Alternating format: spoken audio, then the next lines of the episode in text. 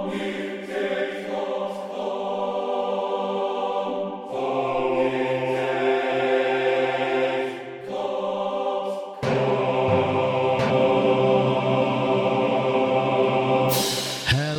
everybody, and welcome to Sonic Talk number 369. Yes, um, I don't know what that means. It just means there's no there's no numerology there. We haven't got Mark here to tell us, but it sounds like a big number, and it, indeed it jolly well is, and uh, almost as big as the number in terms of temperature as it is in the office at the moment. I don't know if you're aware, if you're not in the UK, but wherever you are in the world, you may be having similar sweltering hot conditions. In fact, uh, Summer NAMM was last week, and I think it was actually hotter here and more humid. Uh, but only at four o'clock in the morning, so I suppose it's not quite uh, perfect. But anyway, welcome to Sonic Talk. Uh, remember, if you're interested in this, is the first time perhaps you've seen it, you might want to subscribe to us on YouTube because YouTube is where we post all of our video content, and there is a lot of it besides our fabulous Sonic Talk. Uh, Sonic Talk is brought to you by iZotope, and iZotope will in fact be announcing the winner of another competition this week. That's right, you can win Break Tweaker. Uh, we have the draw from last week's show, so there will be a lucky recipient of Break Tweaker, and you can win another one. So stay tuned for that. But in the meantime, let's get back to our guests because uh, that's what the show's all about. I'm going to start with. Rich Hilton, because I haven't seen him for a while. Rich, how are you? Rich, of course, is Chic band member and also uh, Nile Rodgers studio guy. You're looking very svelte, Rich. Have you had a haircut or you lost weight? I can't figure out which it is. Maybe both. Oh, let's go with both. Okay, great. it must be the summer. It's your summer look, right? Yeah, I guess so. How are you? It's all an illusion. It's all done with mirrors. Excellent. So you've been out on the road and what have you, right? You've been all over the place. Yeah, been uh, there's a whole lot of back and forth going on in my life these days with continents, and um, it's it's not quite as uh, continuous as the last two years where we would go and hang out for six weeks in Europe and the UK and do all that. Um, this tends to be more the down and back two and three gig run type stuff, and uh, it's been going really well. You're sounding very well received. Excellent. You're, you're, sounding very good here. I guess it's because it's the summer. We are in full swing summer and chic in the summer. It's disco party music love, right? People do love this music right now. It's thank goodness. It's unbelievable. Uh, there's just been a video posted of us playing the uh, North Sea Jazz Festival in Rotterdam last week. Cool. In its entirety. So if you've got, if you feel like dancing in your chair, how about it? I might wait till it's a bit cooler. I'm too far away from the air conditioning unit, which is way over there at the moment. But uh, because I'm using a dynamic mic, you probably can't hear that. Well, at least I hope not. Anyway, but Rich, of course, we always welcome you and thank you for uh, making time in your schedule. I'm sure you've probably got undergarments to wash or all of those things that you have to do between gigs. So thank you very much. My pleasure. I enjoy it. and we'll take a look. There, there looks. Oh, Dave Spiers caught a bit of sun and everything. How's that possible? Uh, How are you, Dave? In your yeah, synth okay, cave, Dave Spiers, of course. I should have. I forgot to introduce you. I just said you caught the sun. Dave Spiers, G-Force Software, makers of fine software instruments uh, and collector of synthesizers. You can probably just about see. I think that's an Oberheim eight voice top cabinet just behind his shoulders there. Yep. Good shot. Shot. I should know what it is by now, really, shouldn't I? I see it regularly enough. Anyway, how have you been, Dave? Are you well? I'm all right. Yeah. I shouldn't moan about the heat, but I will. No, I your... Uh, it's just all the fans are just kind of going mental. And yesterday I had a day where the CS80 was on, the 8 voice was on, the JP8 was on, the Prophet 5 was on, the Pro 1 was on, the modular was on, and it was just almost unbearable. You need to get an air conditioning unit. Yeah, yeah, maybe someday soon anything broken down though? Because i mean that's what's happening here because I've, we, have just recently refurbished our rack and kind of tidied up the cable and the power supply and created a few more spaces for it and i switched it all on again to, uh, today um, and everything went wrong. And you know, it was first. First of all, the power supply went on this camera. Whenever I plugged the power supply and the video signal wouldn't come. So I had to hunt around. That took a while to debug. Then I've been having a trouble with with some sort of URL interception virus on the streaming PC, and I tried to clear that, and it's it got rid of my streaming software, so I had to reinstall that. Then when I booted up all the individual Skype accounts that you're on, it said, "Oh, I'm sorry, I can't sign you into Skype. You need to upgrade Skype first. We won't let you sign in." So this is about five to four. So yeah, it's been one of those days, but it's I think it's going to hold for now. So I'm glad. Robbie Bronnimann is there in Rob Robot Studios. Um, in between his uh, festival gigs and all his other music composition, music production, and all the other kind of stuff, um, working with Howard Jones on the road. How are you, Robbie? Any of your stuff broken down in the heat? No, it's all been good. I've um, I've, but I've been in the studio the last few days, and it's just been like you say, it's a bit. I mean, I've got air conditioning, but it's one of those ones you stick the thing out the window, and it just sounds like a wind tunnel, and I just can't deal with it for too long. That's what I've got here. Yeah, you know, I can put it on for like ten minutes, and then and then kind of live with it for about an hour, and now to keep putting it on and off. So it's tricky, yeah. isn't it? I don't know because I'm beginning to realise decent quality air conditioning. I mean, the Americans are probably it's expensive, and the thing is, in the UK, most of the time, it's entirely the opposite. Like the gear keeps you warm rather than keeps you too yeah. hot. So it, yeah, it's a it's a whole art. There must be a way. I'm trying to figure out a way because we've got this portable one. I'd like to figure out a way that we can pipe a bit more into the other part of the office because Andy's in there and it's really hot in there as well. So we've got one unit that's just sort of heating this mass, cooling this massive space, but only just because this. I, am sure I've moaned about this before because it was hot last week. That this is a flat roof up here, and the sun comes down on it all day, and then it just radiates down into the space, so it gets more and more hotter. Like Ow. But it's great. It's summer. It's fantastic. It's it's it's, all, good. it's good.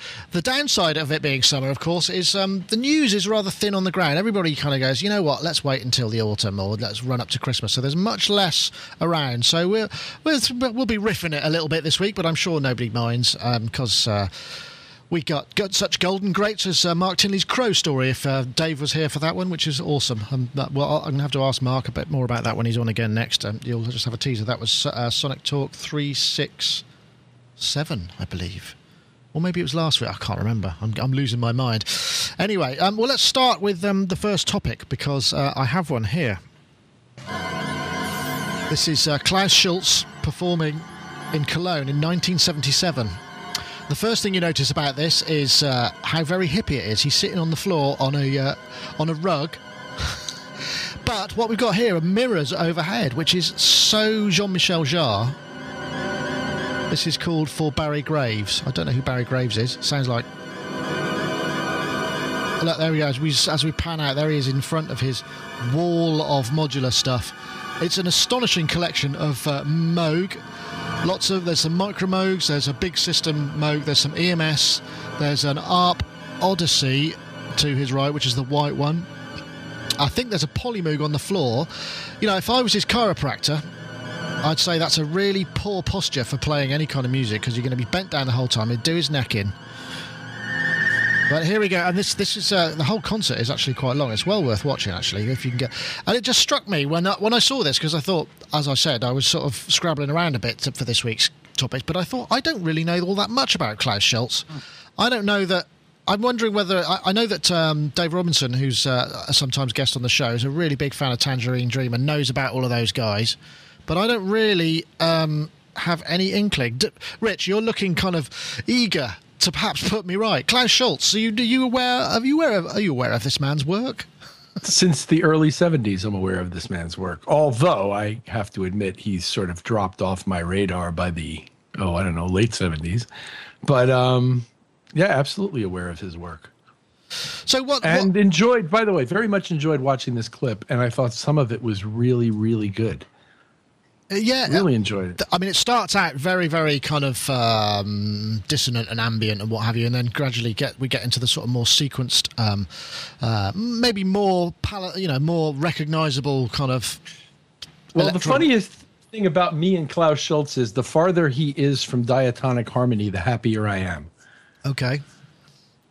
Wasn't he one of the pioneers of music concrete and tape and what have you as well? And he's got, hasn't he? I'm sure about the pioneers of that. No, he came 10, 15 years after the pioneers of that. But Pop- a popularist, then, he, perhaps. He was an earlier, a, an early adopter of monophonic synths and using organs in tape delays and, you know, creating more ambient textures as a solo performer. And he was in that early genre of German school with Tangerine Dream and those people. I mean, it all appeared, in, at least in my life, around the same time. And uh, like I said, I think a lot of what he does is very interesting, but most of it doesn't have to do with playing melody. Right.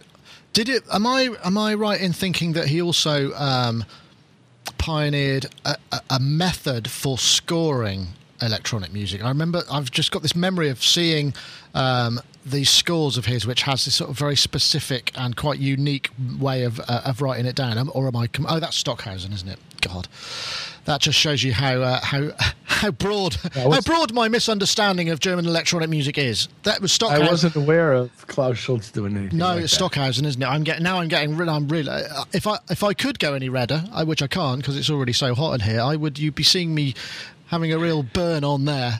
Um, yeah, Stockhausen, and Stockhausen, of course, also pioneered the the conc- music concrete. That shows you how little research I've done and how little I know about Klaus Schulze.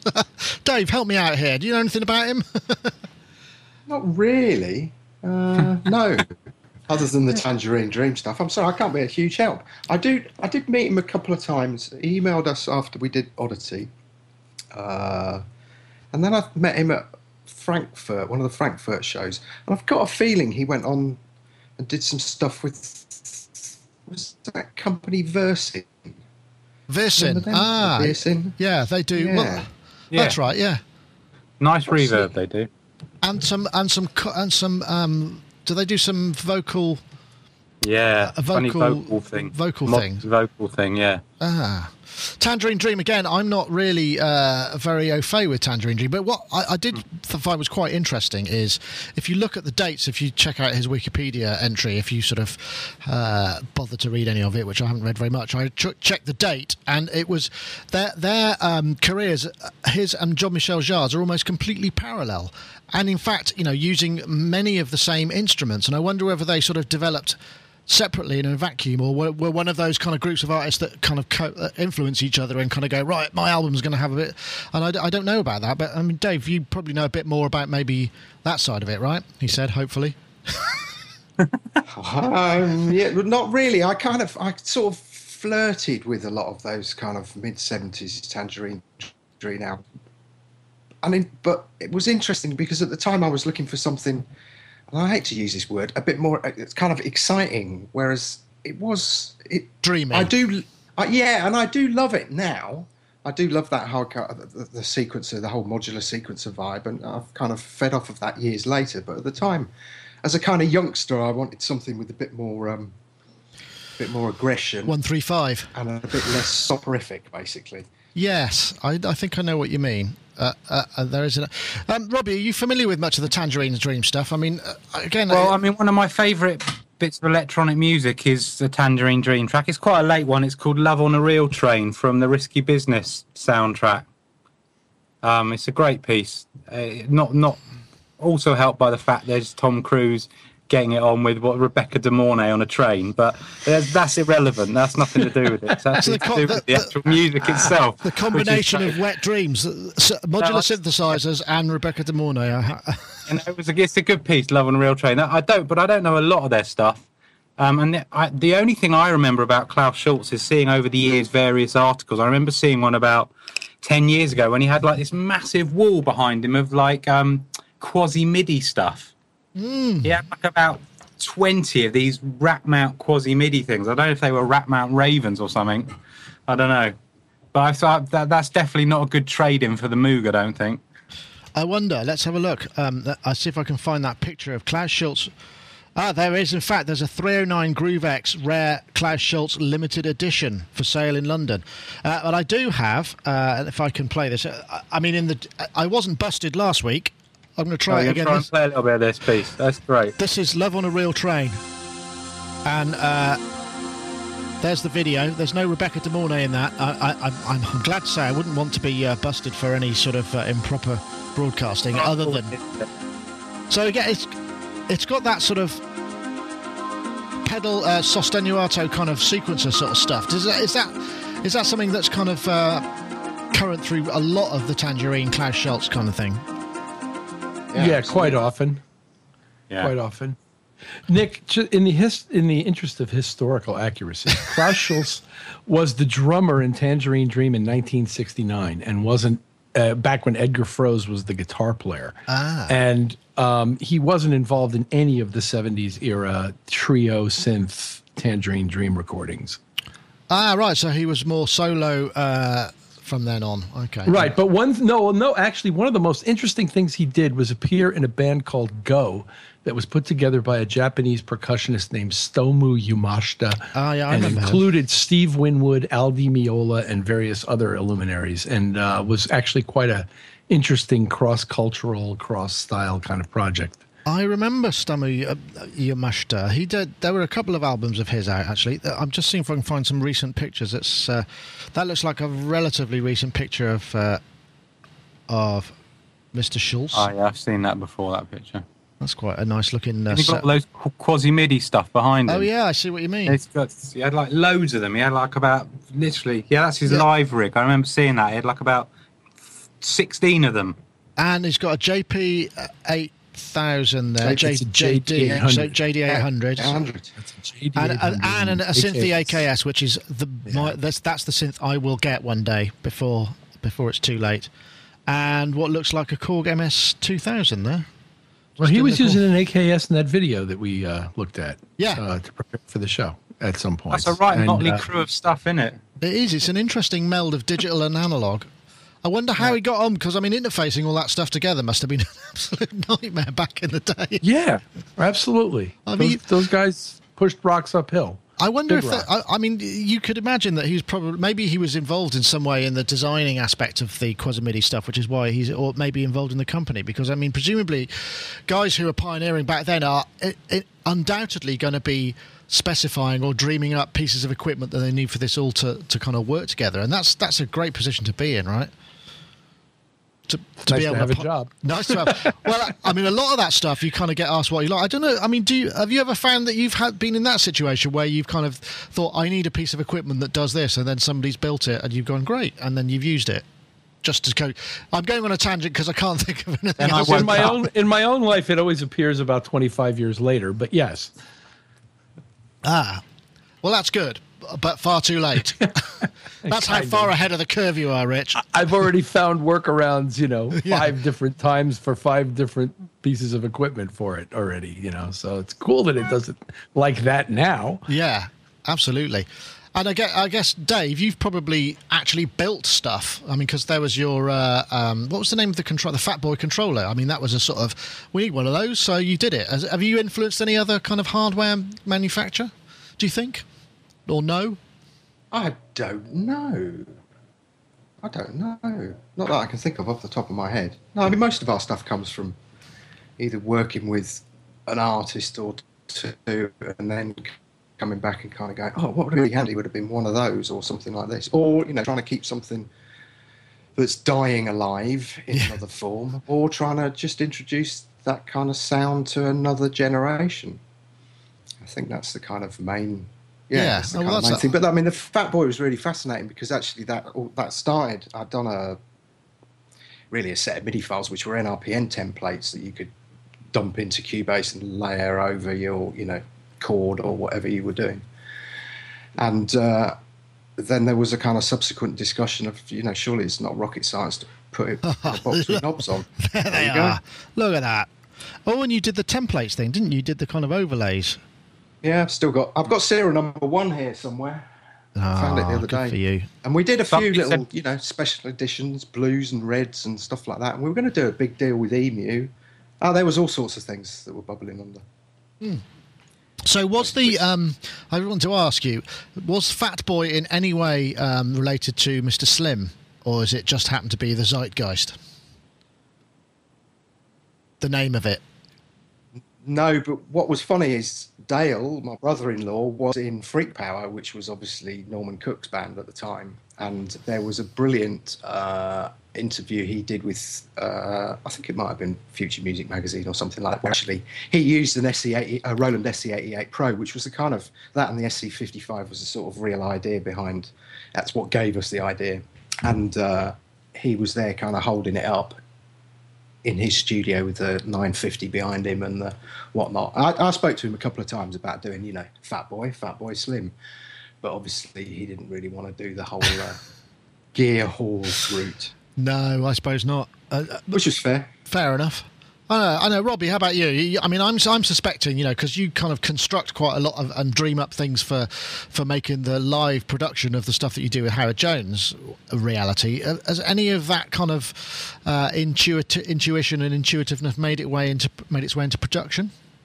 No, I've also, I'm always coming up with harebrained ideas, and so so's Howard and stuff. But he, the reality of it is, is you know, usually the the costing involved in doing something relatively simple is just off the scale. I mean, like the other week we were saying, oh, let's get our Simmons pads, let's get them, let's get them made in in like a in an opaque acrylic and have LED lighting fitted so they can they can light up every time you hit them. But like we looked into it, like just the molding, just to get a mold done, of to to mold some acrylic in that shape was just like like ten thousand pounds or something oh. to machine it up to make four pads. You need to get. You should buy a 3D printer. Yeah, yeah. That'd probably I am amused by the chat room where it said Dave isn't Dave responsible for the D beam. Yeah, it was named after me, Dave Beam. The Dave Beam. Oh, that's what it is. It was originally going to be Dave Beam, but then they Whoever invented we that to make it more snappy. They were going to call it the Light Spiers. Oh, thank you uh. very much. Hey, I was going to call my daughter Broccoli, or if it was a boy, Shake. I was apparently going to be called Acro. But, uh, or, but, uh, but I wasn't, fortunately. I remember when I uh, first started out in um, programming. Uh, what happened there then? I seem to have lost don't my. know. I don't know. That's an interesting concept. There it is. There, I'm back. Uh, uh, when I first started out I, um, with Atari stuff, and I was using librarians, I, there was a, a guy making a program called Chameleon, which was Oh, yeah. a, a multi-pro, and I forget the name of the chap. He used to come to my little bedroom studio, and we used to sort of deliberate over the uh, over bits and bobs and how to uh, how, how to kind of create a librarian that was easy to use. That was back in the day when you had to type everything in hex, you know. So it was. I, I had a bit of that, but I don't. I, I remember also I had an idea for a cable tester that would just test. Uh, XLRs, jacks, MIDI leads, phantom power, all sorts of stuff, and put it in a little box. Kind of what like you can buy from uh, Behringer or uh, uh, there's a, there's another company, Rolls or somebody like that. And this was years ago, and I happened to uh, share my house with an electronics engineer, and he sort of went through it with me and told me how much it was going to cost just a prototype. And I just thought, oh well, I spent ages. I've still got printouts of all my sort of endless ideas printed out on that sort of on the Atari. I did it on the Atari with those, um, you know, the the paper with the little holes down the side of it. I've got reams of the stuff. I wonder if that's still, exactly what I, I meant. It, te- 25 years later now, you can buy the thing for 100 bucks. Yeah, I guess so. That's just the way it is. But anyway, Klaus Schulze. I try and bring it back, but that, I suppose there's not really uh, not really much more to say. But do check it out, and I'm sure I'd like to. I'm going to have to put some um, Tangerine Dream listening onto my um, listening jobs because I haven't actually really checked it out They much. still tour, don't they? yeah, I believe so. I believe so. Yeah. This should be that should be on the bill with you guys. Surely there should be a sort of convergence somewhere there. Maybe you could get some of those members to join you with your um, 80s synth hook band. Oh, it's not. It's not restricted to 80s synth hooks. It's, it's, just synth hooks from the generally. 80s, from the ages. Yeah, yeah, yeah. What do you think would be your earliest um, Well, your earliest hit? I don't know. You're only talking to someone who's 39, so I don't know. I don't know if I'd know someone else. I'm, I'm trying to think what there might be. Uh, Dave, you're chuckling away there. I bet you know. What do you reckon the earliest pop hit?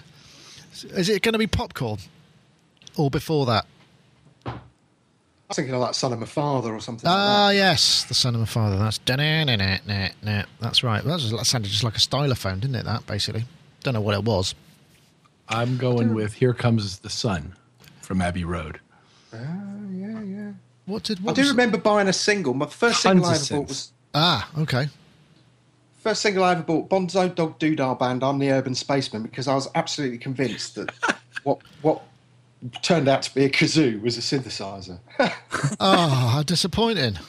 I think I think years my, to find that out. I think my first one was probably Depeche Mode, um, New Life or something like that. I just remember whatever their first singles were. You know, really cheap Vin- Vince Clarke era.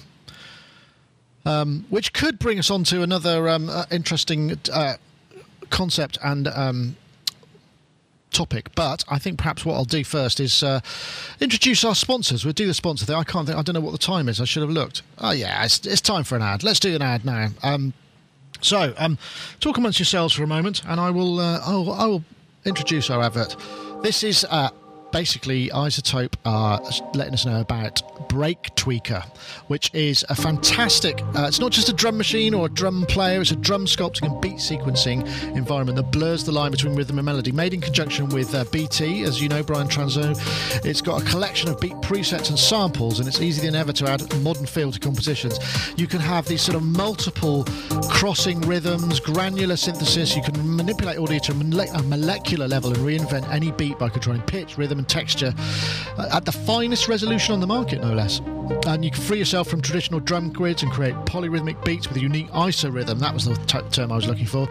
Basically, uh, you really should check it out if you're into beats. And I know Robbie's a big fan of it, and you, you can use it for all sorts of stuff. Uh, you just need to go to izotope.com forward slash break tweaker, I believe, or just izotope.com. You can download a 10 day demo, as with all of their stuff, and uh, experiment with the presets, the drum samples, and you know just just get in there and also load your own stuff up. Um, and of course, we have a competition because uh, this week we're going to be giving away, a, or I, I say we, I mean iZotope, of course, because I'm not giving away anything. I haven't got anything to give away. But we did last week, we did a competition with. Um, iZotope, which is uh, becoming a well, it is a weekly occurrence, frankly. So if you wanted to, if you to win it last week, you had to tweet the hashtag Break Tweaker uh, to at Sonic Nick and at iZotope. And you do need to do this on Twitter. So it's worth basically I think it's worth joining if you haven't, even just, just to join a competition. You don't have to subscribe to anyone, you won't get spam or anything. It's actually quite a useful service as well for breaking headlines. But I'm I'm talking about um, iZotope, aren't I? The winner from last week, who wins a copy of Break Tweaker, is called Rab Rabbahaud, and I'm not sure how I pronounce this. Is R A B B E H A U D. That's Rabhaud, I think, is how you do it. But you can win this week as well. And what you have to do, let me just uh, bring up the page. You can win it by tweeting the hashtag granular beats to at Sonic Nick and at iZotope Inc. Uh, if you join up Twitter, at is kind of that'll mention it. Because we're mentioned in it, we can track the tweets, and also I'll do a search for that. So that means I just get a big list of people who've uh, tweeted that, and then I pick a random number using a random randomnumber.org and select the tweet that meets those criteria. So if you want to win a copy of iZotope Break Tweaker, tweet the hashtag granular beats to at Sonic Nick and at iZotope Inc. So that's a word from our sponsor. We thank them very much for that. And if you're in the chat room, get in there quick. In fact, because it, it's a random number, it doesn't. It can happen. You know, you can either be one of the later tweeters or earlier tweeters. I know as you had. Um, has been wishing to win for a long time. I'm going to see. I'm going to see what we could do. I can't do anything about it. I wonder if iZotope might be able to make him an honorary winner or something. I can't promise anything, but uh, I feel bad for you as you head. I'm sure there are lots of other people out there who want to win too. Um, oh yes, this is the Brookside theme tune recreation. This is actually another interesting idea. So, uh, for those who don't know, uh, Brookside is uh, or was a long-running kind of soap set in. Um, where was it? It was Merseyside. Uh, Liverpool, Liverpool, that's right. And I was listening to this, and it just sounds so much. Let's just find my mouse. Oh, there it is. It sounds so much like Vangelis, Jon and Vangelis. They must have yeah. just sort of heard that and gone, "Oh, can we have that?" And this has been recreated by a chap called Kryptone NZ. NZ. And uh, he's taken the uh, poster frame of the show and put all the bits in. Like to find out exactly what he did there, um, but he obviously put the whole. St- yeah, this was back when Vangelis was really big, but it just made me think. Actually, what break, what theme tunes or classics would you recreate? Because uh, I know Dave, you sent me a, a link to uh, a chap called P Hicks, who I think we featured on the show before because he deals with Optigans, isn't he? He's kind of Optigan freak, yeah. and he did a. Um, uh, a version of Yazoo's Only You using the Pro One and using actual original patch uh, sheets and put it all together, and it was remarkably close, wasn't it? Brilliant, utterly brilliant. And it's funny, it, I kind of put it on my Facebook thing, and it ended up being quite a thread. I know P reasonably well, and uh, he, uh, yeah, it's kind of surprised me how accurate it was, and it was weird because I had, you know, as I put on my Facebook thing, I'm not a kind of ballad dude. So I'd sort of written it off then. I bought that album and thought Don't Go was amazing, but nothing else had kind of really grabbed me. But it was having it without the vocals suddenly made me kind of go, this is, there's a real beauty in the simplicity of this. And, you know, there's little bits of orchestration and stuff like that. The sound is, you know, out, it's nothing amazing. Actually, when you put it all together, it's like, actually, this really works for me. So I was really happy to be able to kind of revisit it. What we're we talking, 30 years later, and go, oh, actually, that was good. I was wrong. It's interesting though, isn't it? Because when, you like you say, when you do listen to it, I, I think I've got a bit of it we can play here. Just the stuff with kind of like the counterpoint and what have you is actually very. It, it's it's almost classical in the way that he's putting things together. And as far as I know, I don't think he's got any training in that department. But it, I mean, it's you know, it is very um, sort of naive. Let's see if I can find the. There's a bit where it all starts to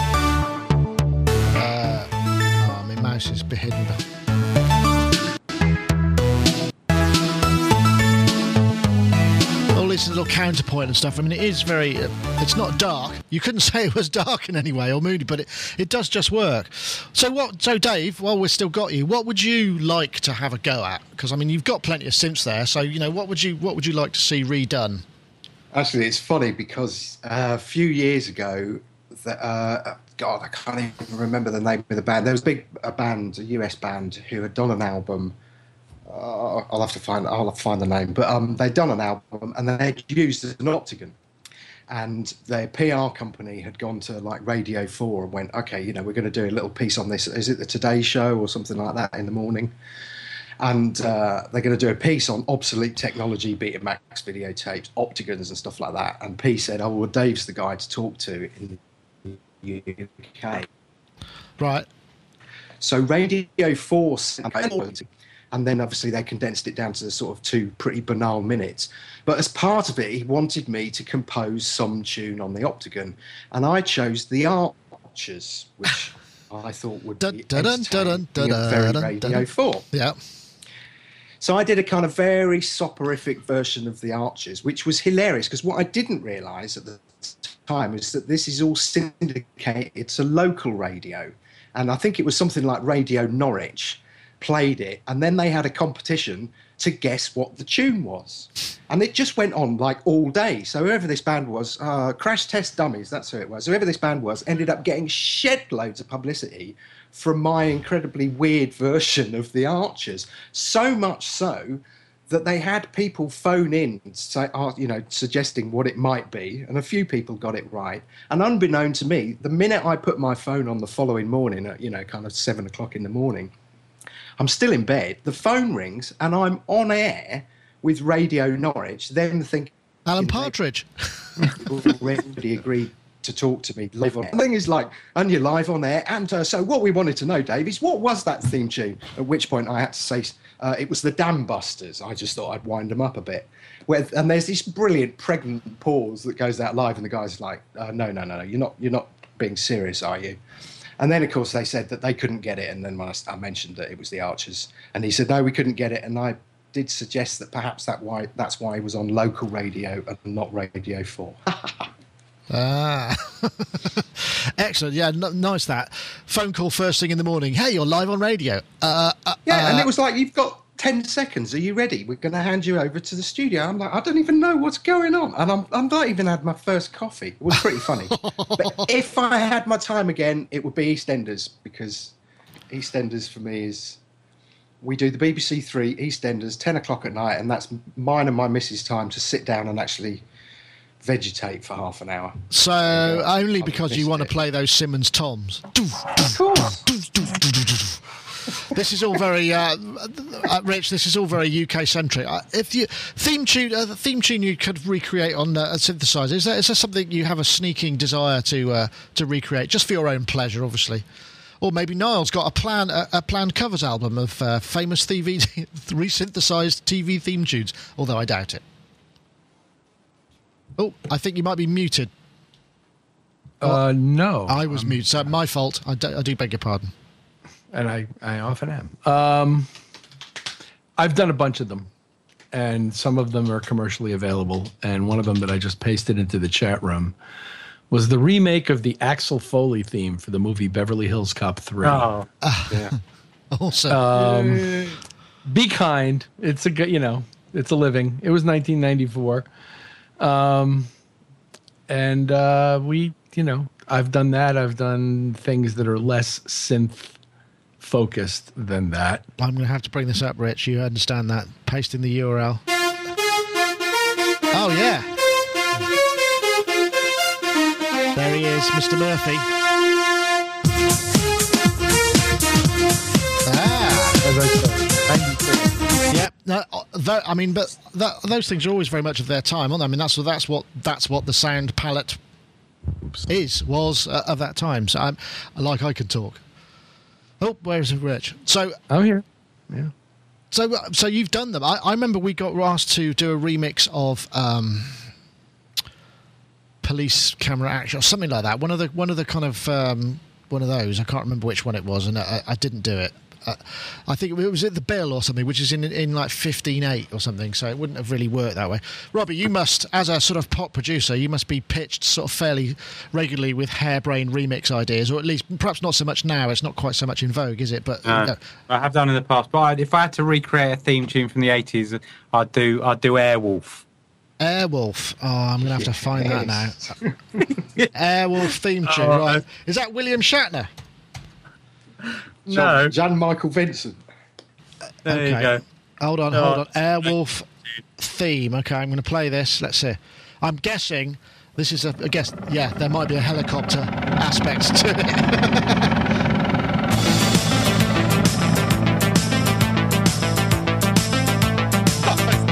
awesome.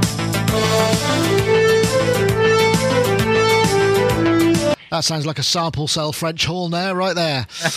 Jesus. I, Yeah. you couldn't do any worse. I'm pretty sure there, Robbie. I'm sure you could probably Yeah. uh, improve that. It's a very much. I wonder who did the theme tune to that. Actually, I didn't. Didn't uh, um didn't um the crazy frog he he he he he bastardized old um Axel Axel F didn't he Oh yeah, that's right. a couple of years ago. Crazy Frog, of course. I'm not. I'm actually not going to play that. Crazy Frog was. Uh, it was like a ringtone. It was Yeah, the first ringtone hit, and it was a frog, and it was like ning ning ning ning ning ning. I just I can't I can't even bring myself to say it. It was uh, yeah, but they Yeah, made a there fortune, didn't they? They did. Probably. Yeah. That would have been a project that I guess would have been quite nice to remain anonymous with, apart from uh, the bank account details in which they could pay your royalties into. That would be an awesome. Crockett's theme that's another good one, isn't it? That would have been a nice one from Miami Vice. Yeah, Right. that's a tough one to do. Yeah, is it? Well, because No. Jan Hammer is such a virtuoso Ah, player. that of to course. Cop that melody with anything like the finesse he had it at would be a major challenge in my view. So he did He- that. Yeah, Oh, okay. Yeah, yeah. Jan Hammer. He's a guitar master, isn't he? Yeah, he's he he recorded uh, Jimi Hendrix songs on that Really? with an with a six voice Oberheim uh, system Wow. behind him. I'd like to see that SEMs. album cover. Anyone know what that album was called? Maybe we can give that one to the chat room for a bit of research. There you go. That's your homework for the afternoon. I can afternoon. get that for you. Oh, okay. I can get that for you in a second. Excellent. Oh, Well, this is this re- uh, uh, this is really rather a, a, a trip down memory lane, as it were. But I mean, The album was if seriously, called you Hammer. get yourself. The what was called what? Hammer. Hammer. Here we go. Stop hammer time. Yeah, no, don't. Hold on a second. Uh, There you go. let, let me see. Uh, yeah, I, I'm just going to try and find it. What? Uh, Jan Hammer. Yeah. I just pasted it into the chat room. there. Ah, okay. what happened to Jan Hammer? He's um I think still living comfortably in upstate New York, but I'm not On 100% royalties. Oh, look at that. Oh, he had that crazy looking guitar, didn't he? Weird thing. The probe it was called. Yeah, that's The right. Probe. Roger Powell, Roger Powell worked under How that. un, how un PC is that? Yeah, the gu- the solo he plays is insane. He gets harmonic feedback and stuff like that. He's playing through Marshall amps. Let's see if I can find it. it's, it's pretty amazing. Oh yeah, there we go.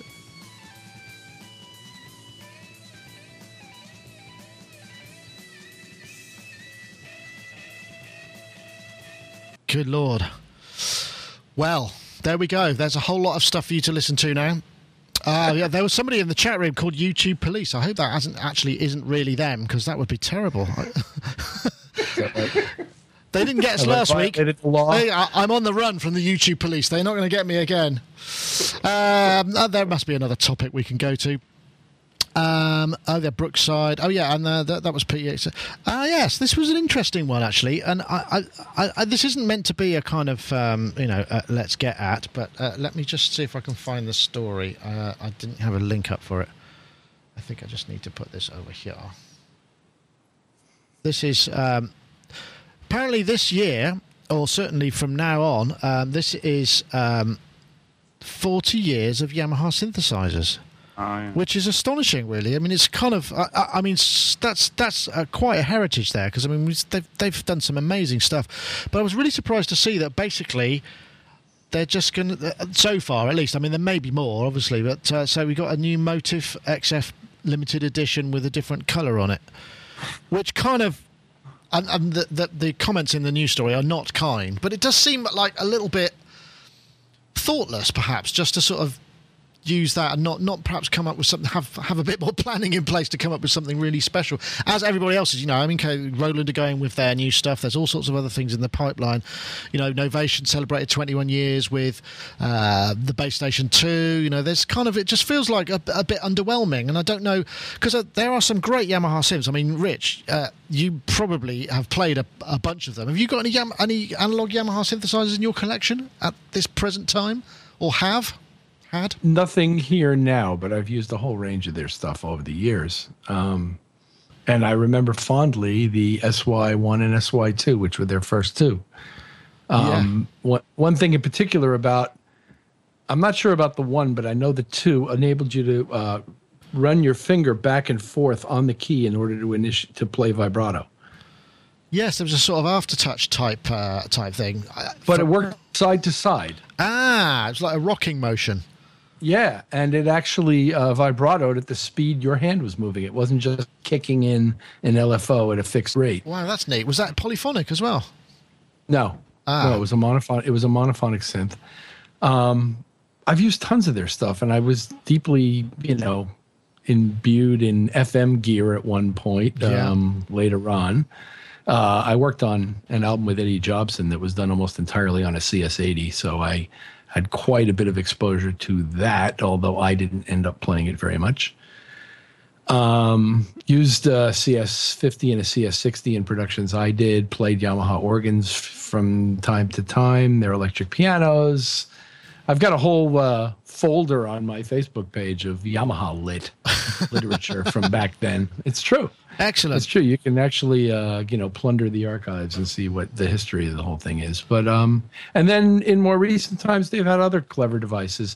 I've never particularly loved using their DAWs. Somehow, architecturally, they don't run intuitive with me. Um, but they all work great, can do everything you need. Oh, the workstation. I know, right? Yeah, and I know tons of people who use them, love them, and get magnificent results. So it's purely a personal taste and they are uh, exactly. Me. I mean, they're massive in uh, in the states. I mean, the Motif workstations. You know, that whole kind of being on TV, being uh, on stage, and and playing a motif, and also the, the, the really big in R and B and in the church kind of community is massive. That which I, I guess is well, why the motif range is so strong, right? And this white one is going to be very popular in the R&B world. I think they will sell them there because they'll it'll look really cool and distinctive on stage and those guys use this thing quite a bit. And and friends of mine do. I people I've played with on stage do. It's a really great product. It makes great sounds. It's got tons of them. And once you learn to get around the thing, it's really, really versatile and quick. Yeah, I know what you're saying. I, I think to some degree they kind of suffered from having too much in there too early. Because I mean, the the Mox range and the Mox F that we've just uh, the synth engine in it is mind blowing. You know, up to eight oscillators. I mean, and that is like really extensive. It's just, I guess that that all came in. You know, they they, they innovated early within the range, and now we're not really getting the benefit of, of any new stuff. And it just feels like, you know, maybe perception is behind the curve rather than the actuality. Uh, Dave, have you got any uh, Yamaha synths in your collection? Well, you know you got the CS80, haven't you? But anything else? Uh, the 30, the CS30, uh, which is a great machine. They're great, uh, yeah. Kind of amazing um, modulation routings and the fact that you can bring in oscillator VCO1 back in and mod- anyway, there's all sorts of mad. In fact, when I said it first of all, I was like, the designer of this synth must have been a lunatic because it is quite mental. A lot of it is quite mental, but it's a beautiful thing. Uh, same VCOs as the 80. Uh, we've got a 60 and 80. Uh, I'm trying to think. I don't think we've got. Oh, I've got a. Uh, oh no, that's not. I did stuff on. I did some styles and stuff. I think for the was it the RM1X and stuff like that. But Yeah, for me, the last proper Yamaha synth of any interest to me was probably the FS1R. That was it. After that, I don't know. It just kind of got all very homogenized, and I've no interest in this white thing whatsoever. I'm sure it'll do great for them, but it's not not something I'd even look at. Yeah, it's funny though. Isn't it? I've got a. Um, oops, that's the wrong camera. I've got a, 50, a 15 here. Oh, which Yeah, sounds like it's got a loose a loose screw in it, which has got that rattling around in there, which has got that kind of dual filter that you so you can do the.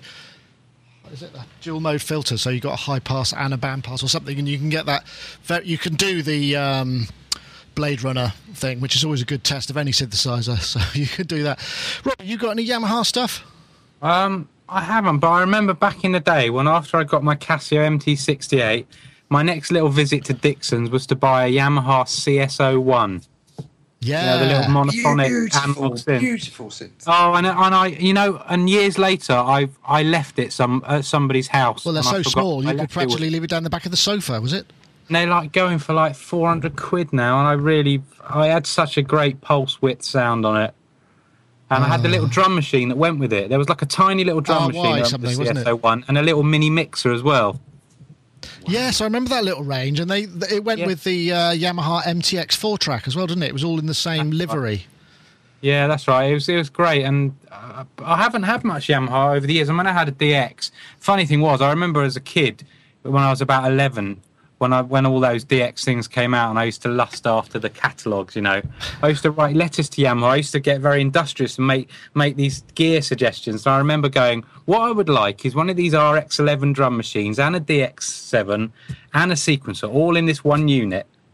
and I used to send them little pictures of things I'd like spliced together.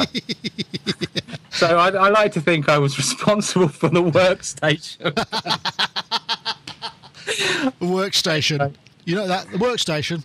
My Yeah. idea. That was my idea. Was I hope, you, I hope you sent those letters registered. Did you send them registered post? Because you might have a Um, case there, Robbie. I don't know, but um, I never, I never, I never suggested speakers. No, I know how you feel about speakers in a in a in a. Uh, Yes, one did have his little speaker, so you know, fair enough. ah, that's true. yeah. Some great. I- Actually, uh, the other one that was really useful, and I know this is probably not all that fat, and I might have talked about it before, was the DJX range. If you remember those. That I've got that in the box somewhere. It was like a little kind of. It was just full of like eight bit samples of scratching and stuff, but it had tons and tons and tons of drum sounds in it. And I remember um, they were really crunchy, and you could filter them and EQ them, and it had all this sort of real time performance stuff. And they were actually really, actually quite usable. I remember I sampled all of them and put them in EXS instruments, and then used them uh, on the first or second Goldfrapp album all over it. There's tons of them everywhere, and they just because they're, they're quite unusual sounding. You know, they just got a certain something about them. But uh, and I suppose yeah, the chat room says uh, Tenorion was fun. I suppose that's pretty innovative for its time as well. Although it was one of those things that was like a uh, solution looking for a problem, but. Um, Still, you know, I mean, you got Launchpad. It influenced that whole kind of moving to the grid, and it was a really big deal for Yamaha. I mean, it, would it be fair to say that was probably the last really big technology in- innovation, innovation in terms of instruments from Yamaha? I mean, not not in terms of voicing, perhaps, but certainly in UI. Oh, Rich, you're looking puzzled. You th- trawling. yeah, maybe so. I'm thinking maybe so. I, I just I can't think of one. Yeah, it's it's difficult, isn't it? And I know that um, it just feels like That's you know. pretty. That's pretty big, though. I mean, that's a very interesting interface. I know a lot of people who were really excited about, about it when it came out. I don't know a lot of people who did a lot of work with I it did. that ended up. Did you, Do Rob? you? Yeah, I, I had one of the first, you know, the original, the proper aluminium Tenorions. I did a lot of stuff with it. I, I've connect, connected it up and did all sorts of sort of Reiki and sort of kind of ambient stuff with it. I loved it. Ah, that was- Just a little bit. It was. It was. It, it was like you say, like an instrument. They thought, sod it. We'll just make an instrument that's totally quality. you know, and we'll make it out of lovely milled aluminium, and we'll do it all properly. Yeah, I was slightly flawed, but I mean, it wasn't. I remember going to the launch in London. I was very excited by it at the time. It's interesting, isn't it? That I, am uh, I think if I remember correctly, they were just sort of stuffed by the introduction of the iPad, weren't they? Really, because the I think the Tenorion came out, and then iPad didn't iPad come out v- the same year, and their and music apps, as we know, kind of made quite a big uh, inroads into into that, and and I think the Tenorion ended up being more expensive than an iPad. So that's if I'm, i may be wrong, but I think it was, that's what kind of did for them a little bit on that. I mean, it, it was never going to be a mass consumption instrument, of course, but I, I don't think it helped perhaps. But they brought out the second one, didn't they? Which was white. But the the flaw of the second one was it only had it only had the LEDs on one side.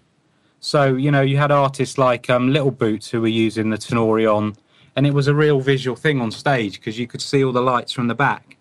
Yeah. But the white one was just like it was like you're doing your emails again. Yeah, I suppose the thing about that is, is probably they were trying to cut the cost down, weren't they? Because I mean, that sort of thing adds. What was that? It was more than sixty-four, wasn't it? Was it uh, 128 buttons? Yeah. Yeah. It's quite, so, yeah. I think it was 16 by 16, wasn't it? Yes. Yes, right, it was. Yeah. yeah. That's what. Is that 128? Hold on, I didn't mean maths. Yes, something like that, isn't it? Uh, I pass. Anybody? um, so, what do you think? What, what? I mean, what do you think would be an advisable move for a company in Yamaha's position to kind of bring out? I mean, because there's there's this temptation, isn't there, to kind of go into into legacy territory and go right. Let's reissue you know, something along the lines of the CS80, something with the spirit of it. And it's very hard to get that kind of thing right. But I mean, what if you were being asked to advise them? What do you think? Uh, what what what would you suggest? Anyone care to go first? There, I can keep. I can leave your name blanked out if you don't feel. Uh, I mean, uh, any company, I suppose, Dave. I mean, if they're gonna, if you're gonna, if you've got to kind of think about your parts. I mean, this is the thing that Roland have just done, and it, you know, it's difficult. Of course, you're going to get flack for it for a certain amount. Of it's got to be a very difficult thing to do, to do that. I mean, but what what do you think would work for for something like Yamaha? Is do, you know, are we cocooned in our little bubble of analog? And really, if they made like I don't know, let's say a polysynth would it actually sell anyway, or would everybody? Uh, but I mean, there's all that kind of. It's the the notion of the what do they call it? The um, is it the oh gosh when you produce one one thing that kind of drips down to the rest of the brand i forgot what it's called it's like a totem or a flagpole or something like flagship. that flagship sort of yeah what do you think what do you think would be a good it's tricky isn't it because actually i don't i don't think it matters you know if they if they decided they were going to reissue the cs80 there'd always be a, like a whole load of people going ah but it's not going to be anything like the original and blah blah blah and i think the roland stuff is starting to kind of change that view a little bit i think people are just kind of going and also prices you know, a decent CS80 in the UK, you're looking at, you know, at least 10,000 upwards.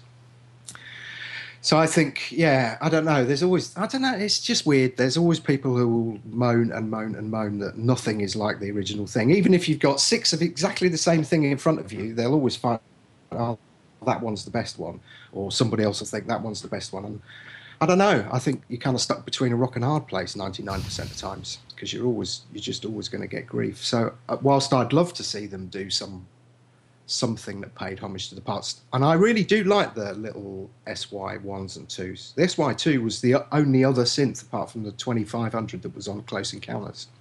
A bit of trivia there. Ah, okay. Yep. Um, the the I Monster guys use that a lot, and I've kind of I did really sort of fall in love with that one when we started playing it. It's really simple. One of my favourite little synths is the little ARP Pro Soloist because it's just simple and it's just got a great sound. So I'd love to see a company do something really nice and simple.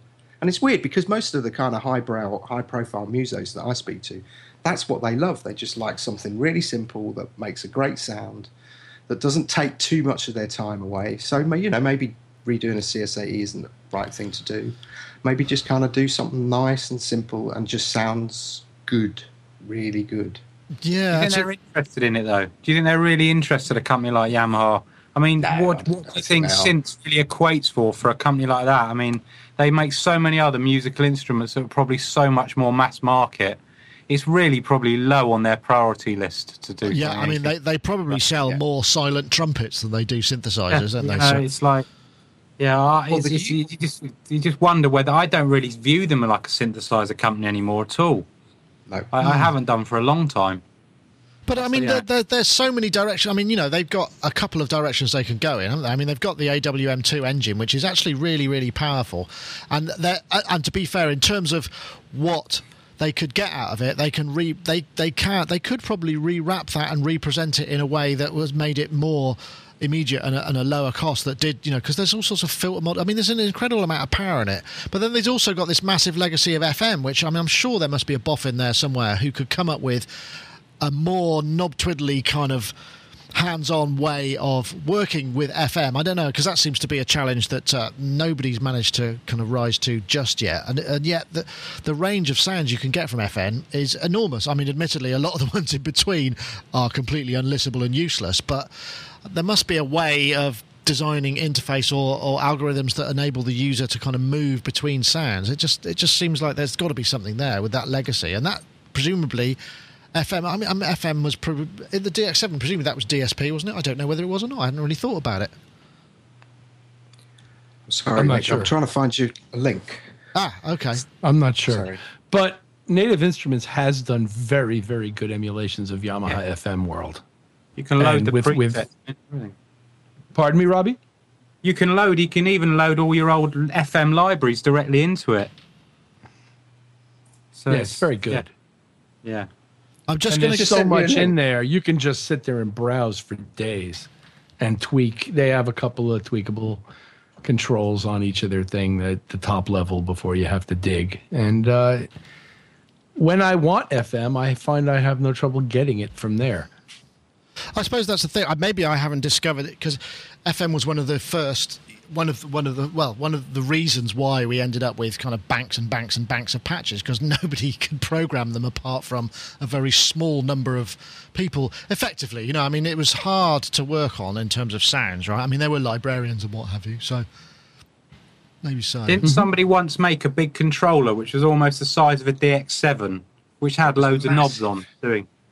Massive, DX7 massive. editor, yeah, hardware. I think I do remember. That's a very, it's a great rarity, isn't it? Was it a German company? Let me Uh, see if I yes, can. it was. I can't remember who it was now. I've just sent you a link to the greatest ever CS01 solo ever. It's a guy, Jean Philippe Rykiel, Ah, okay, all right. I'm, who I'm- absolutely stunning. If you don't do it now, do it in the show have you, notes. where have 'cause you sent it? Sorry, because I'm not monitoring this. Skype. I've sent it on Talk 4. Ah, right. Okay, I'm not going to get that because it's Ah, okay. it's not. I'm not connected to those. If you see what I mean, you're just disembodied heads on. Uh, on uh, uh, incident, incidentally, Rich, uh, this is probably your first time of the multi-view. Uh, do you find this more? Um, I, I've spoke to this before, but is this more of a it's uh, more of an interactive experience?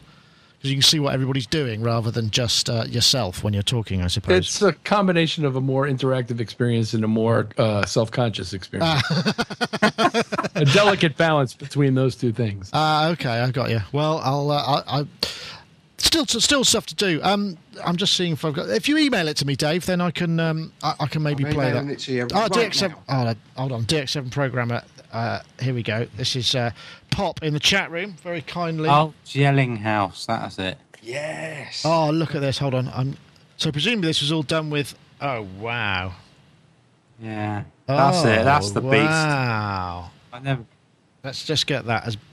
Jesus Christ. It was like massive. that is hilarious. I mean, that's just so vast, isn't it? It's bigger than the actual synth. I didn't really remember that. It makes it like a sort of a modular, doesn't it? It Sort does. like- That is just fantastic. Wow. I wonder if it made it actually any more intuitive to edit because I mean I, I can't see what any of those say and I presume and this was the thing when the, the, my very limited experience of editing any sort of FM stuff is it's so far away from any experience I've got of of analog synthesis apart from when you get into the envelopes that the tonality and stuff is just is so hit and miss. I mean, I know nothing about it whatsoever. Dave, aren't you tempted to uh, get stuck into a bit of FM? Solid bass, log drum, Yeah, I mean, I did. all those classic patches. Yeah, Jim. I did do quite a bit of FM stuff back in the day, but it was a bit of a headache. I mean, it's it's actually not that difficult once you get your head around it. But it's things like the way the operators are stacked to create those algorithms. That's that was the kind of once you got the rest of it. That was the bit that you could, would always throw you because you kind of get so far and then you tweak that and it just like throw everything into mad mode. Are you playing some FM synth? Uh, FM? Yeah, no, there's a great little sort of FM engine on the um, OP1. You can get all sorts of crazy stuff out of it. Well, there you go. There's a four- good reason. Four knobs, four knobs to change. What what can possibly go wrong? That's the sort of thing I'm talking about. You see, that's what we need is, uh, Yeah. is that kind of thing. Yeah. I that I still use FM in productions when I want something that presents differently in the mid range than something analog or something traditional. And quite often I'll distort it and process it in some way. And you get very different results in the way it presents mid range than you do using almost any kind of analog or simulated analog source. Oh, really? So, uh, um, um, how would you? What sort? What? What would you just? What, what kind of purpose? You know, what kind of sound would that be? Would that be a polyphonic sound, or I mean, what? What? Yeah, it could be a polyphonic sound. Um, it could be a melodic sound, you know, monophonic melodic sound. But quite often, like I say, I'll take some source and distort it to some extent because of the way the mid range hits the distortion. It kind of accentuates that quality, which makes it different from all that other stuff you've got laying around in your track. And it and it allows you to make it stick out in a cool way without making it loud. Ah, and you use uh, FM8 for that? Is that where where you go for that? The These days, yeah, but I used to use FM7 and I'll use, you know, whatever. But the the, the FM method of that Yamaha E FM presentation, like I said, has a very unique signature in the mid range. It also does certain other things like Bell, uh, clangorous stuff, and uh, sharp attack stuff, percussive attack stuff. There are certain things it does particularly well. And I, when I need any of those things, I try to use it. Ah, well, of course, who can forget electric piano or the jazz guitar? but it's actually um, nowadays it's it's the sec- well not so secret weapon of pretty much all the dubstep producers. FM8 is like one of the main synths Oh, cool. everybody uses. oh, right, for is- sort of subtones or just Yeah, all sorts of crazy sort of warped out basses and things. It's um, I've done some. We've done some work with a guy called AU5, and he does some amazing work using the FM8. Programming his own stuff up. Yeah, yeah. I mean, like really, really phenomenal sounds. Yeah, yeah. Oh, that's interesting. Oh, So here we even the young kids are into it now. even the the kids. Hold on. i oh, wait a minute. I need to get onto YouTube here. Uh, I can see that here's a CSO a CS01. It's Solo. the best solo ever. Let's find that. Let's just have a. Quick... Oh, he's got the breath controller as well. Oh yeah. Oh, That sounds very much like that uh, Wally Badarou sound of uh, from the from the Grace Jones period. You know the uh, Island Life stuff.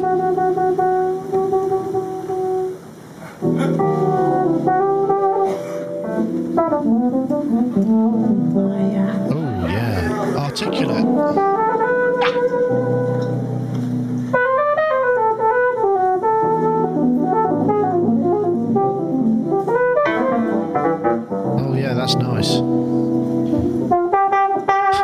I, I could get lost there. Maybe I'll play out with that, and then um, then we can really get busted. Was that Yeah. Paul Midden and Richard Richard Bona, Douala Project State of Mind? Oh no, I've got oh, what's happened here? I've lost me. Lost He's a me. guy, with- Jean-Philippe Rykiel, is a French guy. He's blind. I was going to say he looked like he might be blind, but I didn't. Um, I wasn't sure because he wasn't looking at his hands, and I thought, God, that's articulate. Really good. that was the uh, that was a CS01 Mark One, wasn't it? Because the O2 had the full resonance slider and a different, you 24 dB filter, wasn't it? Get in, Robbie. And was black. Yeah. Or was the other way around? Ah, Dave, I think you were out synthed there. I have to say. No, no, no, no, no. That was a, the, the grey was the 12 dB filter, and the black That's was it, the that's 24 it, dB yeah. filter. yeah. Cool. Synth Good work. are up. Ah, that's just awesome. Awesome. I'm, I'm, I'm just, I'm very pleased for you both. That deserves some kind of T-shirt. But the CS01, yeah, we talked about breath controllers before, haven't there? And there's just definitely a certain something. In fact, um, we've got an interview which we haven't published yet, actually, uh, with uh, Will Gregory and the Moog Orchestra, and uh, two of the players are playing um, WX1, uh, you know, the, the wee wee e- EV. I don't know what they're called. They're basically saxophone fingering, and you can play, and, and the expression is amazing on those things. Really, really amazing. Howard's Howard's really great with the um breath controller with his VL1. I mean, that Um, was a good synth. The, the, You know, that was quite an interesting synth when it came out. But he's he can do some great stuff with that. He just says he always feels a right idiot doing it. I think there's an aspect of um, if you play a lot, a lot with it. I all I've just got this image of all the you know because when you use any kind of mouthpiece thing, there's a lot of spittle involved, you know, and it has to go somewhere. And I've just got this notion of this sort of CS01 having to be sort of emptied out with the like like the, the brass valve at the, end of the, at the end of the gig. That's why they're battery powered, right? So so there's no no lasting damage to any anybody. Um, or perhaps not. Um, where there was something else here. There's another topic. Ah, yes, the Ploytec. Now this was kind of interesting. I've got this. Oh God, I, where is it? Uh, it's not there. Blimey, I'm I'm really. Uh, I've got too many windows open. Everything's going wrong. Here we go. This is the. Uh, this was actually. I, I was posted as a Summer NAMM story, which probably is not what they deserve. But this the the little Ploytec um, M something squared. I don't know what it's called. It's got a new firmware update that allows it to do uh, vocal uh, performance. Uh, I think I should be able to play a bit of this. Let's have a listen and see if it will. This is a track made uh, specifically.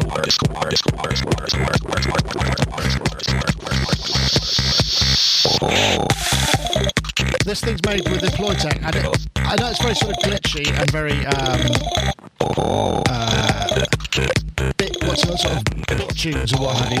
This thing's 77 euros and is MIDI powered. We've talked about it before. There we go. What I'm amazed about, really, what I'm amazed about more than anything else, is this tiny little 77 euro thing is getting firmware updates, you know, and it's sort of continually being developed. I just think that's absolutely awesome in many ways, and I and I think. Uh, there's, uh, I got one. You've, you've got one, haven't you, Robbie? Because didn't you do? Yeah. You did some tracks with it. Yeah, I, we did a Sushi Friday track specially for them using it, where all the sounds were from like were from it. It's it's a fun little thing. Are you Um, officially a Ploytec uh, endorsed artist then? Well, I, I guess so. Yeah, I mean it's um, it's it's yeah, it's you can get some really good sort of SID kind of that kind of chip tone kind of sounds out of it. Some really gnarly stuff, but um. The editor's just a little bit well. The, I know that I think they've got a new editor coming. The, the original editor was a little bit kind of PC looking. It was a little bit hard to look at it for any period of time. But um, it's um, yeah, it's a fun little synth. Uh, here we go. There's a shot of uh, that. Looks Yeah, like is that the editor? That's not what it was when we when we used it a couple of months back. So That looks a bit. that's um, that looks much better. Two oscillators, seven waveforms, 32 presets, 32 user presets. Fantastic little like thing. a white thing with text when you when I when we used it. That's not what you want, is it?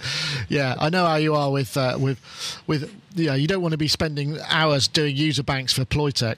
Funny little thing, though. I mean, I like the idea of it, and the fact that it takes its power from MIDI is somehow astonishing. I don't know how nerf they managed to engineer that, but uh, It's a shame that the, the, the control you've got you've got USB on it as well, but you can't control. You, you can't use the USB to do the MIDI connection. ah, So you've got to have the MIDI connection, and you've got to have like a little phono output, and you've got to have the USB. right. All three connections are to it to do this one to do the job. Ah, so it's not quite as elegant as. Uh, uh, I I suppose once you've got the patches, though, you can then just play it on the end of a MIDI cable, right? yeah, that's right. Yeah. Well, that's something. Yeah. Kind of fun. Um, yeah. And uh, at the other end of the scale, I think Dave, you um, you found this one. Let me see if I can find it. I thought I put it. Uh, was it there? Hold on a second. This was the. Uh, oh no, I'm just trying to. Now I'm now I'm lost. This is what comes when you don't uh, don't do enough prep, which is I'm clearly guilty of. Oh, and I haven't even switched to my own camera. Uh, let me have a look here. Wait, there's a. Uh, oh, where is it? This is the Fairchild that's uh, on um, on eBay in the UK. It's just mind blowing, isn't it? It's Twenty really. grand. That's like stupid, isn't it? Here we go. Yeah. Let me see if I can find it. There, I thought I had it, but I must have shut the window. This is the. Uh, uh, for those of you who haven't seen, the Fairchild used to be the sort of holy grail of uh, of compressors, and uh, you know, for the sort of 50s sound, it's that kind of classic sound of, I guess, the Sinatra era.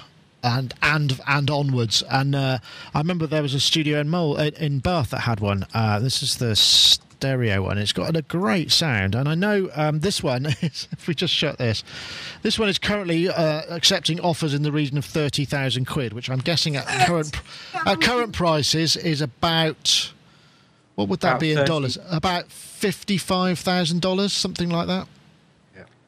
So Rich. about 25 Universal Audio quad cards or something, octo cards. Yeah, and versions of the plugin. In fact, we did a we did a review. Uh, well, we didn't. Uh, Tosh, one of our reviewers, did a review of the Fairchild Limiter collection, and it sounded bloody great because they they brought this new version out because there's always been one on the UAD platform. But there's a new one out which is they've they've they've expended extra DSP on emulating the actual sort of power supply aspect and the transformers. You know, they've really gone to town on it. Rich, you you were saying that. Uh, Have you used that? Yes, and it's actually even further than that. They've gone beyond the controls accessible to the user on the original to actually build on the thing as a concept, as people have also done with some of the Pultec emulations now. And uh, yeah, it sounds pretty darn magnificent. That thing. That's a pretty great plugin. Yeah, and it, to be frankly, on a day like today, if we had one of those in here, the temperature would be about sort of 10 degrees higher because they are massive with enormous uh, power supplies. I wonder if there's a picture of the insides of it. Might, oh, yeah, here we go. Look, this is just mind blowing. So that's, uh, yeah, we're, we're talking these kind of chunks of huge chunks of kind of valves. Do you notice where that was made? this one? Uh, yeah, on that plate. hold Long. Island City, New York. Long Island. Oh, cool. And Fairchild used to uh, also do production out in Farmingdale, Long Island, which is right near where I grew up and was born. Um, and used to do military aircraft projects as well. It was a huge employer on Long Island. And uh, yeah, this stuff, that's where this stuff is from. I know it's all well known because it was used at Abbey Road, et cetera, et cetera. But the fact is, it was designed in the U.S. and made in New York. It's yeah. Its original purpose was to uh, because when they were cutting vinyl, I mean, cutting the acetates as well, uh, because they used to, you know, the, anything, uh, any overs were seriously problematic, and you could uh, you could do damage to the cutting heads and all sorts of things. So this was the last thing in the chain, as far as I recall, before it hit the vinyl, so that you couldn't break break it. And they've got the brilliant that brilliant thing. and- and as far as I know, I mean, this must have been the first instance where you can take this the mid and the sides and treat them differently, so you can bring things wider, and that, which is really advanced. I don't know if that's a mod or what, but that's fantastic stuff. It really does sound good. Do you get to use what you use that? Have you used the real thing? Hot to the touch, I'd imagine. I've been in a room where the real thing was being used, but it wasn't me operating it. It brings it brings to the, uh, the to mind that uh, fabulous phrase "waxing a hottie," as uh, as you say when you're. it's an old-fashioned way of uh, of making making a tune. I wonder who who said that first. It must have been. It sounds like somebody like Spike Lee or somebody like that. You know, perhaps might have said it. And every every time you say that, it takes me straight to the tanning salon. Or there's that. In fact, I wonder if there. I wonder if there's that. That's there should be. Um, there should be a tanning salon in the in Bath called Waxing a Hottie. Perhaps there, there There will go. be. There you go. You can have that for nothing if you're watching this. Uh, if you're just a random YouTube watcher who happens to stumble upon this, you've probably and you've made it this far into the show, which I know is unlikely. You can and, and you happen to be thinking about opening a tanning salon. You can have waxing a hottie on me. Um, right, I think that's probably it for this week. So thanks ever so much for everybody. I know it's been hot. Well, I, I don't know where it is. Is it hot where you are, Rich, or is it still still fairly temperate? no, this is uh, we are now in the dog days of summer, and it is hot and quite often humid. And I think there's a line of thunderstorms coming through later today, which we could sort of desperately use now after a few days of building heat and humidity. But it's summertime. Good. That's what we expect. Well, good luck with that, and good luck with uh, whatever it is you're on to next. No doubt, uh, globe trotting or waxing hotties. It doesn't really matter. I'm sure you'll be equally adept at both of them. Thank you. Uh, and also, we'll say thank you very much to Dave Spiers for joining us as well. Uh, thank you, and thank you for your extra links to to pep up the show. I think I might play out with a bit of uh, that Yazoo from uh, P Hicks. No, it wasn't Yazoo. Yes, it was. Ah, it, it is. No, the other one. I don't do either one. But that solo is pretty monstrous. Put the link. Oh yes, I'll do the solo. That's it. Oh, I might have shot it now. And Hold if on. anybody's feeling like lending me some money for that Fairchild, I'll be starting a Kickstarter campaign. a Kickstarter, call, called Grovel Star campaign. Kickstarter, buy me a Fairchild. You don't want it in there though, Dave, because it'll just be too hot. Then you'll have to be the next Kickstarter will I will be I really need an air conditioning unit, And then the next one will be I really need some help with the electricity bills to pay for my Fairchild and my electricity. Oh. I, really, I really need to fix all these synths that are broken down. Yeah. Yeah, because of the heat. That's but right. hey, look on the bright side. It might be 20 grand, but at least Apple ain't going to come along and screw it up. 30 grand. 30 grand. Yeah. Hey, would you think it'll have a lightning connector for that sort of money? Oh no, let's not go there. Oh. Okay, let's not. here for that, don't we? Yeah. Anyway, Robbie as well. Thank you for joining us, and I hope now you can turn your air conditioning on and uh, and cool down a bit, and Yeah. carry on mixing in your vest or Yeah. whatever your Vest. chosen attire Vest. is. Well, I don't know. It just seems I've like. never worn a vest in my life. I mean, oh, well, now you should start. Your mixes may may change for the better. Well, you never a know. string vest. Yeah, like perhaps. A, wife beater, as they call it, don't they? Yeah. Those classic look. That's right. Anyway, Robbie, there in Robot Studios as well. Thank you very much, and uh, we'll be back next time for um, another show. In the meantime, I'm going to play about out with a bit more of uh, this chap playing the CS01 in a beautiful. Uh, style. So, thank you very much, everybody. Uh, that's it for this week, and thank you to the chat room. Oh, I nearly forgot. No, I'm not going to say goodbye yes yet because I just want to reinforce the uh, competition. So, yes, the competition, of course, win iZotope Break Tweaker. Uh, tweet the hashtag granular beats to at Sonic Nick and at iZotope Inc. and we will pick a new winner for uh, for next week. In fact, and if you didn't hear it, the winner for last week is called Rabbahaud, uh, R A B B E H A U D. And if anyone knows him, get him to get in touch, and we'll um, we'll get the iZotope Fairy to bestow her gifts upon him. Right. Um, and anyway, here we go. Let's carry on with the play out. Oh,